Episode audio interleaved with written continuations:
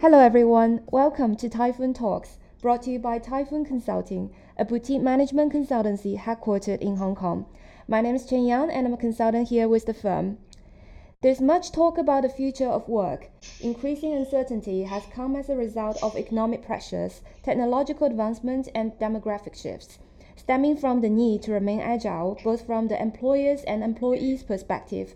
The gig economy continues to thrive. However, it also brings along a series of issues from the culture and the legal perspectives as we look forward to the continuous development of the gig economy. Joining me today is Nick Law, co-founder and COO of Melbourne-based startup WePloy. WePloy provides online demand staffing solutions to organizations by simplifying the end-to-end process with a user-friendly tech-centric platform. Recently, WePloy also closed a round of 2 million US dollars. Welcome, Nick. Thank you. Thank you for having me today. So, Nick, you have an extensive background in the hospitality sector from training to management. In hospitality businesses, it's more common to have a mix of permanent and temporary employees, which must have given you some early insights into the struggles of on demand staffing. How has your experience in hospitality shaped your perspective in starting WePloy? Yeah, so that's um that's a really good question actually. I think my hospitality experience has given me a lot of insights into the importance of being agile. One, a lot of hospitality businesses operate quite lean and are highly optimized, and this is because of uh, smaller margins. So restaurants and bars generally cover quite dense clientele, and that's how they reap the rewards. Yeah. Um, so I think the learning from that, like being agile, being lean, has really translated into like starting WePloy being a tech company. Right. So there are a lot of similar businesses like Upwork, which focused on um, projects, and Fiverr focusing on gigs. So WePloy focuses on connecting temporary staff with enterprises. Why did you choose to focus on organizations instead of freelancers? For us, it, it was because how the current trend for the gig economy was. The main difference is that our we employees or are actually our employees, so they're actually casual employees of ours. The reason for this is that we do believe in investing into our community, and this will enable us to retain the best talent. A lot of these other platforms work on a contractor model, um, where the contractor is responsible for their own taxes, the insurances, rather than focusing on what what matters at hand. So, as an emerging sector, shared economy business often come with a lot of challenges, such as individual safety, service quality, promotion of user stickiness, tax and regulation, etc. What do you see as the biggest challenge in WePloy's business model, and how are you addressing them? Yeah, I guess from conception to now, our biggest challenge for WePloy will be employment law, and the reason why I say that is because the current state of employment law wasn't written for this gig economy. This is something that we're kind of dealing on a daily basis. The current economy is being highly scrutinized uh, due to sham contracting, uh, contractors being underpaid and taken advantage of. So we're how we're addressing this is that we employ or engage all of our employees or we employees under casual employment contract. So do you talk to regulators a lot? Because I can see that it's not a problem just for gig economy. It's the same for any other emerging technologies. We do. We, we work very closely with um, state and federal government. I think we see in Australia um, there is a company called Foodora. Um, I think it's a, a brainchild of Deliveroo. Yeah. Um, they've, they've been caught up employee classification lawsuit. So by 2020, the Australian government has requested for them to exit the country. Mm-hmm. Um, and that's because due to taxes, uh, employee compensations. So we do work with uh, local government. We do work with big firms, legal firms with uh, employee law as well. And do you see it necessary to engage regulators early on, or uh, engage them only when you have problems? No, no. So we, we definitely have a lot of use cases and case studies, and we do work with law firms regarding employment law. So we do engage from the very beginning, and we always have our, I guess, our finger on the pulse of what the the regulatory state is or what's happening within um, the employment law. Oh, that's cool. So Australia has a huge market size for temporary staff service industry.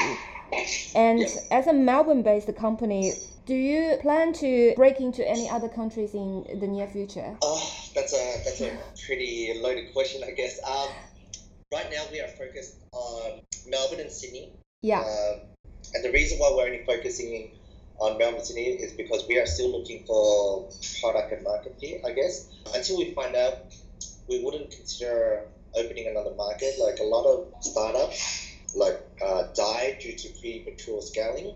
Mhm. So, but if I had to pick, we, we would probably move within within the white collar space, but up the vertical within the professional space. Right now, we do support, I uh, but if I had to have a magic wand, then I'd probably move up the professional space. What are the challenges of breaking into other regions? There's a lot of complexity. So we recently uh, went to Hong Kong to uh, attend Rise. Uh, Yeah. That's where we got Yeah. top three. So we work with PwC in Australia, but when we went to PwC in Hong Kong, the complexities and the challenges are completely different. Like there's cultural difference, there's diversity, there's language, um, you name it. The, I think um, Asia as a market on its own is a, a complete different beast. Like I think Mm. China alone has the population is way bigger than what Australia is, right? Yeah. Um, so we identified really quickly that if we were going to move to another country, then it would probably be uh, the monarch or like British colonized, like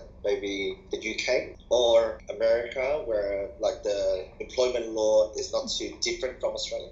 I see. I see. So it's still driven by regulation. Yes, yes. Okay, so um, according to a research report released earlier this year, 65% of hiring managers say that the gig economy is rapidly becoming the new normal. In the APAC region, 84% of hiring managers hire gig workers, which sets it above the global adoption curve. What have been the main drivers for an increased demand for an agile workforce from the employer and employee perspective? Yeah, so this is a very hot topic within the HR right now. So you always talk about contingent work, being agile, and the future work. These are the three things that all HR leaders are talking about now. And what are you doing about about it now? So there's a study from Deloitte Mhm. uh, that stated like the contingent workforce by 2020 will be roughly around 40 to 50 percent. Um, the reason why people like or companies like WePloy exist is to enable organizations to flex up and down as required.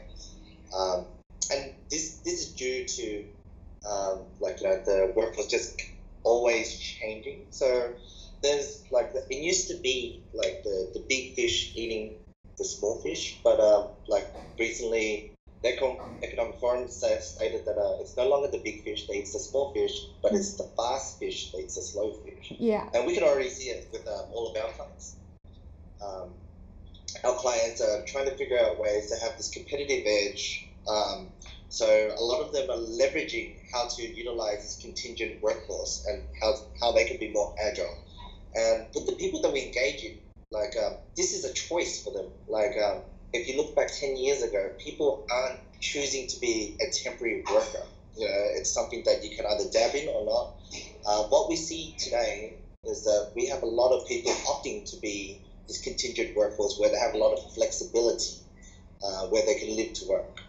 You're right. I'm working in a boutique consultancy, and what we are doing a lot of times is also to provide uh, interim replacement for other companies.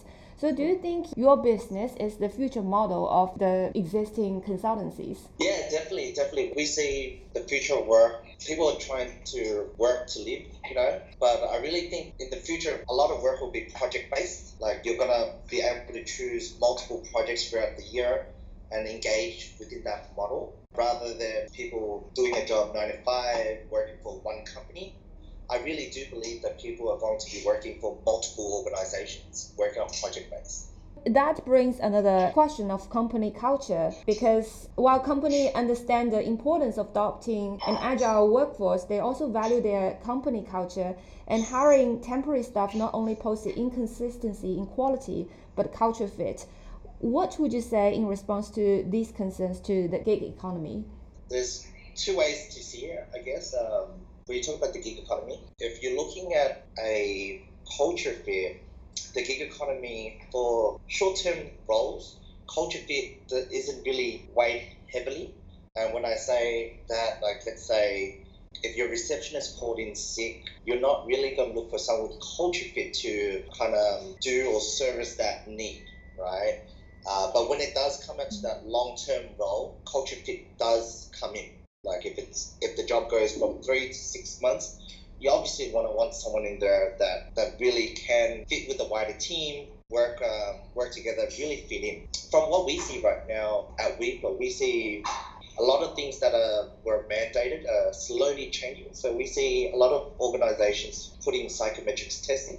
Mm-hmm. And the reason why they put that in, like uh, stuff like resilience, learning agility, aptitude, cognitive thinking, is really coming into a play. Companies like PwC are phasing out CVs because they're not looking for someone with the most experience, but rather they're looking for transferable competencies or skills that can be adopted within their organization. I see that in Asia right now. We went to Vietnam not long ago, and now KPMG is now just introducing psychometrics testing. And do you think that's a better approach? I don't know if it's a better approach. It's definitely a different way. Um, the data that we have is still not as big enough for, for to we know if it's proven yet. Mm-hmm. CVs work for a reason.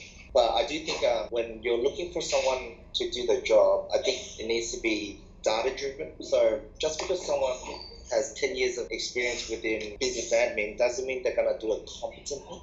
That's and we true. see this with a lot of our we employees. Like I'll, I'll, use myself as an example. Like a lot of our we employees can probably do a pivot table much better than me, and that's that's tech. They grew up in tech. Yeah. yeah. When we speak of gig economy jobs, like temp jobs, words like unstable or unsustainable immediately come up. Do you think the development of the gig economy has made such jobs a sustainable career path for Gen Z? Why or why not? I definitely think it is going to be sustainable. Uh, right now, we're just seeing the tip of the iceberg for what we are seeing today. So, for example, if you looked at Airbnb, let's say five, six, seven years ago, like asking to rent from someone's house, a stranger's house, is quite a weird thing. Let's look at Uber right now. Mm-hmm. Like if I asked you a while ago, would you jump in a stranger's car? Then you know you probably say that's pretty crazy. But yeah, like, that is the norm now. So I definitely think it will be sustainable. Right now, I think there's a lot of learnings uh, for companies to learn from or develop as well. WePloy is one of them. Where every day we're trying to figure out a better way to do things and how do we make it a norm for gig economies or people within our community to once they jump on our platform, how do we utilize their capacity and help them find work? Yeah, I think a big challenge for your platform is that you always have to provide a better user experience. If the freelancers can't get enough work from your platform, then you're losing your users gradually. Exactly, exactly. So we see well, our goal, our goal is to focus on what matters and to enable a employee to once they sign up with us, walk out the door, turn on the app, and be able to get a job immediately. Yeah. So on your platform, from the enterprise perspective, are they big companies or small and medium companies? It's really funny that you said we, we range from SMEs all the way to enterprise level. Oh, really? Um, yeah, so we, we have companies that are, you know, zero to 50 uh, mm. employees that use us on a kind of like a reactive need where a receptionist calls in sick and they ping out a job and someone will come there within you know the next two hours. Mm. Or we have medium to large enterprises as well, where they use us from four hours up to ten months uh, on a on a more operational need. And like this is how we look at um, role optimization. For example, how do we get teams to do more high value work and get that support that they need? enable for them to do that. And apart from matching employers with employees, do you provide any other benefits to the temporary staff? Yeah, so we look after their super, their insurance, their work cover as well. We do ensure that all of our temporary workers get paid up above award rate. That's something that we do. And um, also, we're also looking at uh, increasing the superannuation as well to mm. 12% as well. So we really want to make sure that our contingent workers really understand what it is to be a contingent worker, what do they need to, how do they save money and look after their future needs as well. Right. And my last question is going to be about regulation.